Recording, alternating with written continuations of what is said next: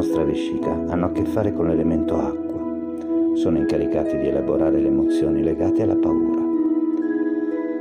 Quando la paura è presente e immagazzinata nel corpo, il nostro sistema renale potrebbe essere compromesso.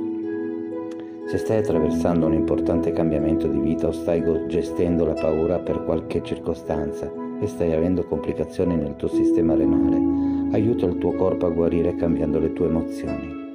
Diventa consapevole dell'effetto della paura nel corpo e scegli invece la risata, la gioia o la calma, anche se solo per pochi minuti. Interrompere il ciclo della paura aiuta il tuo corpo a riposare e recuperare. Di Spoco Ottawa.